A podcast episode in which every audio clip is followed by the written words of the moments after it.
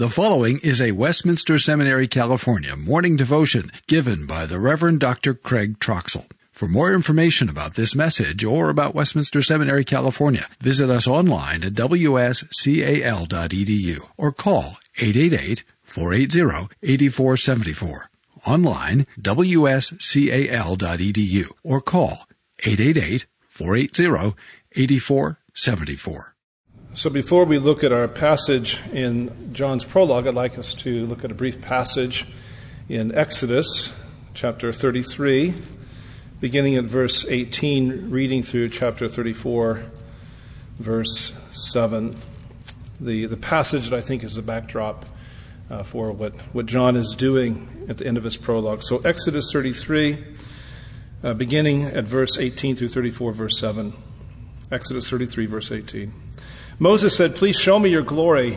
And he said, "I will make all my goodness pass before you and, pro- and will proclaim before you my name, the Lord.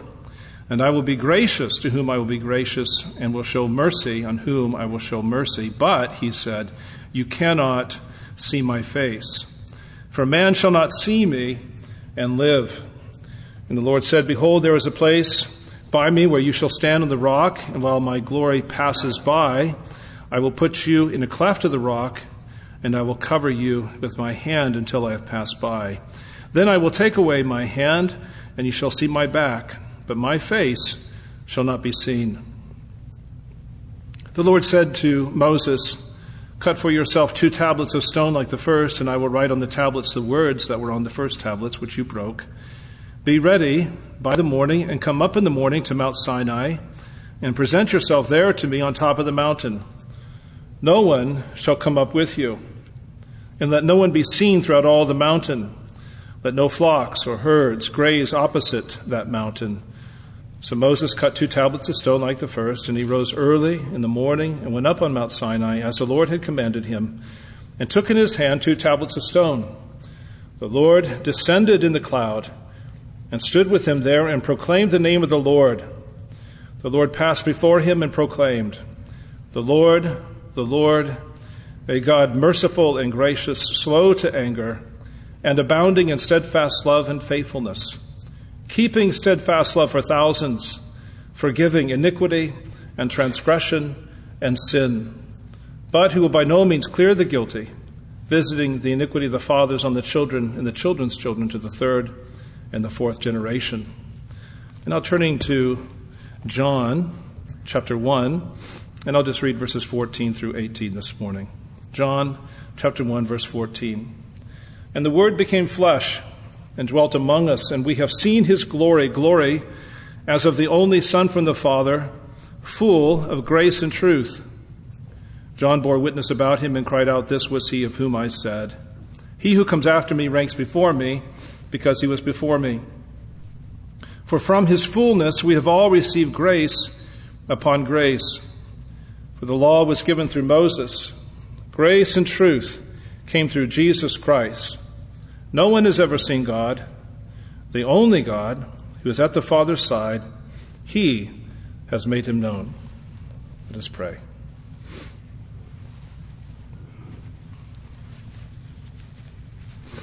Our gracious God and Father, we are like shallow vessels that need to be filled. And so we come looking to that vast supply of your goodness and blessing that you have promised your people. So send forth the light of your grace and truth this morning. Let them lead us to your holy hill. This we pray in Jesus' name. Amen. Uh, February eighteenth, fifteen forty-six. I'm sure all of you remember what happened on that date. Of course you don't. I have notes. I have an advantage over you. Uh, a man is dying on his bed, and his report, his very last words were, "We are beggars. This is true." Dying words of Martin Luther. Uh, for many people, that would seem to be an odd thing to say of a man who had such a full life, uh, who had such intelligence, such training, who had written so much, who had done so much, experienced so much, a very, very full life. And yet, uh, on your deathbed, to say something like, "We are beggars," it has that biblical ring to it. It reminds us of how the Lord starts out uh, with the Beatitudes, "Blessed are the poor in spirit."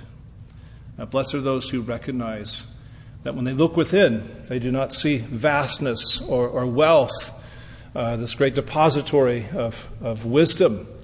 Instead, what they, they look within and they see a moral bankruptcy. They see that they are spiritually impoverished. They see their need. And that is the brilliance of the Christian faith. Christianity does not ask you the question, what do you bring? You know, what do you have? Christianity asks you to admit what you do not have. It's not just looking to see what you have, it's looking to see what you do not have. And that is good news. Or the passage like this is good news for those of us who understand this very well. Now, if you're looking for a full exegesis of these verses, prepare to be disappointed. I'm just going to look at two things this morning. First of all, uh, what does John mean when he says uh, what we have seen, and then secondly, what we have received. Those are the two points. I'm just looking at some a couple narrow things this morning. There's so much here and so much in the Old Testament background. But here you can see, finally, uh, he gets to his point. He's been giving us some of these, these characteristics, uh, these identifiers of the Word. But now he finally says the Word became flesh. Now he, he comes, as it were, to the summit, as it were, uh, by speaking of his incarnation, that he became like us, uh, that divinity took humanity upon himself. He took to himself a true body and soul. And so he dwelled among us. Literally, he tabernacled among us. Of course, this conjures the idea of God's presence among God's people at the tabernacle and then at the temple. But now he's saying, no, now he dwells in a human body. And so this is what he's talking about when he says, we have seen his glory. We have literally seen him. Now, by glory, uh, we can mean various things. John Piper says, God's glory is the visible splendor of the moral beauty of God's manifold perfections. And there he is getting at the idea of how glory is often attached or associated with light. There's this brilliance to it when there's this display of God's glory. But it also means it's a display of all that God is. And so as we think of the more literal understanding of glory, his God's weightiness, that this is not one you could easily dislodge, it shows us not just the brilliance, but the immensity of God's holiness and his might and his majesty and his power. And this is what Moses wanted to see in Exodus thirty-three. That was his request. Show me your glory. To which God said, not possible. You cannot see my glory. You cannot see my face and live, you would you will die. But I'll do this, he says in verse nineteen, I will make all my goodness pass before you. I'll proclaim my name. That's exactly what God does. And so John says, we have seen it. We've, we've seen his glory. What has he seen? Well, he says, we've seen the one who came full of grace and truth. He says something else here too, but I'm not going to go after that. We just have a little bit of time. We have seen this one who came full of grace and truth. Now we can define grace as when God comes to you and he gives to you what you do not deserve, what you did not earn, what you cannot produce. And by truth here, it's speaking of God's faithfulness, that God is true to his promises. He's true to his word. He will not abandon his covenant or his covenant promises. He will not abandon his people. But there's something more taking place. And it's the, the bringing together of these two words of grace and truth. We're to see them together. Because together what they pointed to is Exodus thirty-four, verse six. When God proclaims his goodness and his name, and at the end of it he says that he is a God who abounds in steadfast love and faithfulness. These words grace and truth are meant to uh, capture this these words of his steadfast love and faithfulness. So God said, I will make all my goodness Uh, pass before you and proclaim my name, and here it is. The Lord, the Lord of God, merciful and gracious, slow to anger, abounding in steadfast love and faithfulness. Now here's what's wonderful about this phrase. It's repeated throughout all the Old Testament. Perhaps the most quoted passage in the Old Testament by the Old Testament. Not been able to verify that yet, but I'm pretty sure I'm right because Brian Estelle agrees with me.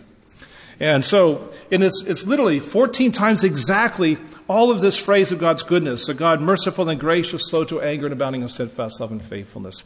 fourteen times that's quoted, but eighty-one times we have this phrase of God's steadfast love and his faithfulness uh, quoted throughout the Old Testament. It is everywhere, especially the Psalter. And just as a curiosity to you, when you open up your Westminster Shorter Catechism, uh, number four, and it says, what is God? Well, God is a spirit, infinite, eternal, unchangeable, and his being, wisdom, power, holiness, goodness and truth. Goodness and truth. That's the King James Version's translation of Exodus thirty-four six. And what's interesting is most often this word steadfast love, chesed, it's usually translated kindness or loving kindness by the King James, but here it translates, translates it as goodness. It's a curious thing. But that's why the Shorter Catechism ends that way. It's referring to this passage. And John is doing the same.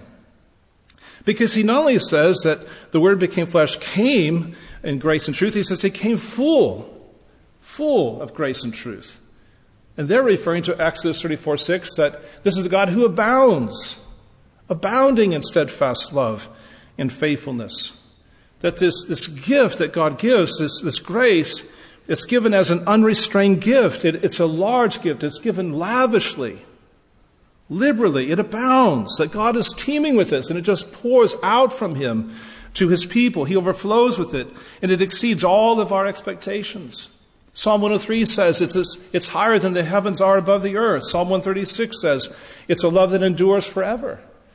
And so it's tapping into how we understand all of God's unlimited resources. This is the God with a power without equal.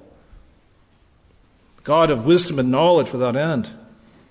Well, he's also a love without measure. This is what he has.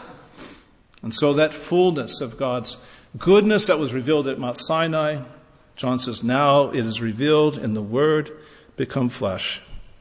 And when God descended upon that mountain, at Mount Sinai, nobody doubted who this God, God was and what he could do.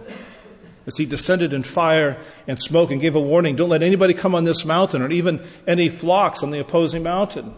But even the mountain shook. The people were terrified. Even Moses was afraid. We read, nobody doubted what he could do and probably expected him to say, because this comes after the golden calf incident, I am a God of terrible wrath and righteousness. You've had your last chance. And that's not what he says. He proclaims his goodness and the goodness that his name, the Lord, speaks. A God who is merciful and gracious. A God who is slow to anger. A God abounding in steadfast love and faithfulness. And this is underlined in verse seventeen. The law is given through Moses. Grace and truth came through Jesus Christ. Now, what is the point? The point is certainly not that the law has no grace, or in the giving of the law that it lacked truth, or, or the faithfulness of God, or that the law is against grace or something like that. No. What John is doing, he's drawing a contrast here between something which is the instrument and that which is the reality. The instrumentality of Moses, the reality of Jesus Christ. The law was given through Moses, but grace and truth came to us in Jesus Christ. Moses is even an instrument of grace and truth, but Jesus Christ is grace and truth. What Moses proclaimed, this is what Jesus embodied. What was given through Moses is realized in Jesus, in fullness, in abundance. And so through Christ we receive what Moses could not give. Now, this is good news. This is good news for us. Because what have we received? John says we know that he was full of grace and truth because, verse sixteen, from his fullness we have received grace upon grace. Brothers and sisters, we require grace upon grace because we have need upon need. We come to God. How do we come to him? In the wealth of our, of our spiritual excellence and, and wisdom, and the vast treasures of our, of our strength and our consistency of obedience. Is that how we come to God? We come to him in our, in our neediness, our fallen wickedness, and our brokenness. We come to him in our foolishness and our weakness, in our emptiness. We are beggars. But how does he come to us? He comes to us, Christ comes to us in his fullness, in the fullness of his grace. In the grace that, that conceived and designed and guaranteed our redemption. In the grace that stooped to take our nature upon himself and to receive the burden of our sin and to yield to its weight through the weight of its condemnation and its sting. Paul says, you know the grace of our Lord Jesus Christ, that though he was rich, yet he became poor, so that you through his poverty might become rich. It's grace. It's in the grace that chose us and opened our eyes and our ears, that, that forgave us, that accepted us, that adopted us, that sanctifies us, that will glorify us. 'Twas grace that taught my heart to fear, and grace my fears relieved. 'Tis grace has brought me safe thus far, and grace will lead me home. It's all grace.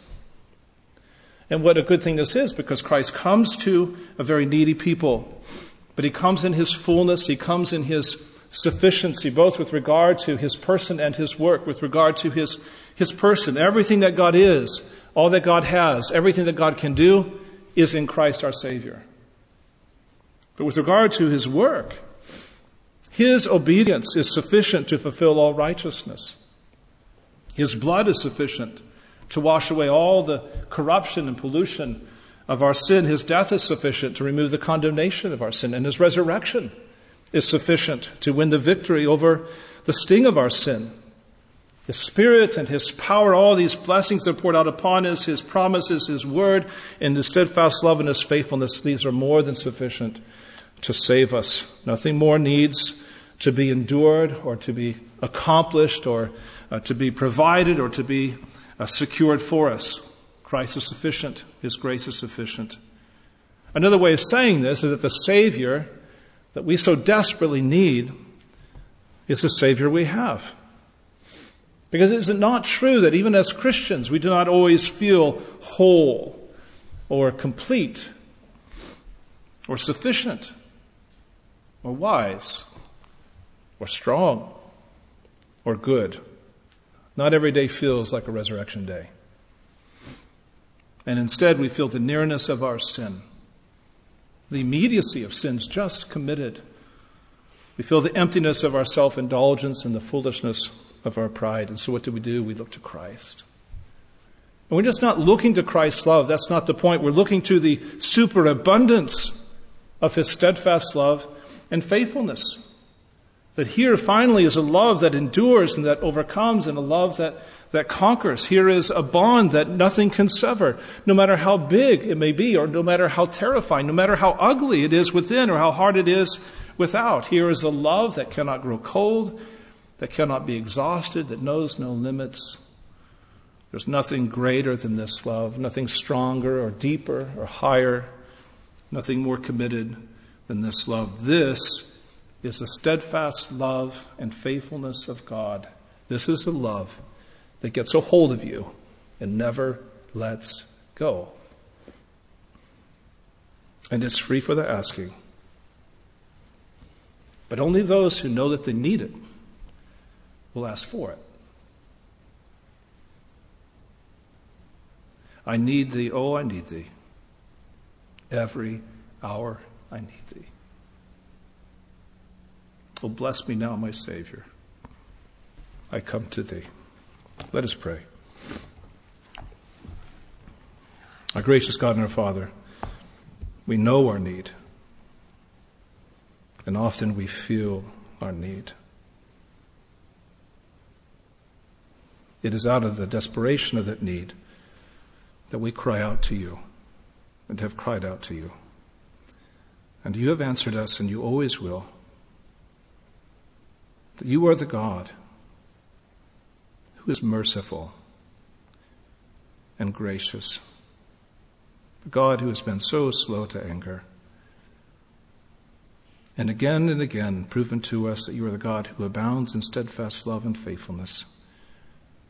And we see this in the face of your Son, who came full of grace and truth.